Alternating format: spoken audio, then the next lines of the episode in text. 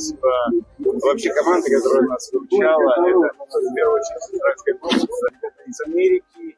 Ну и все наши друзья, все правозащитники, кто боролся, наши родные, наши поклонники. Спасибо огромное. Мы на свободе, и мы продолжаем дальше.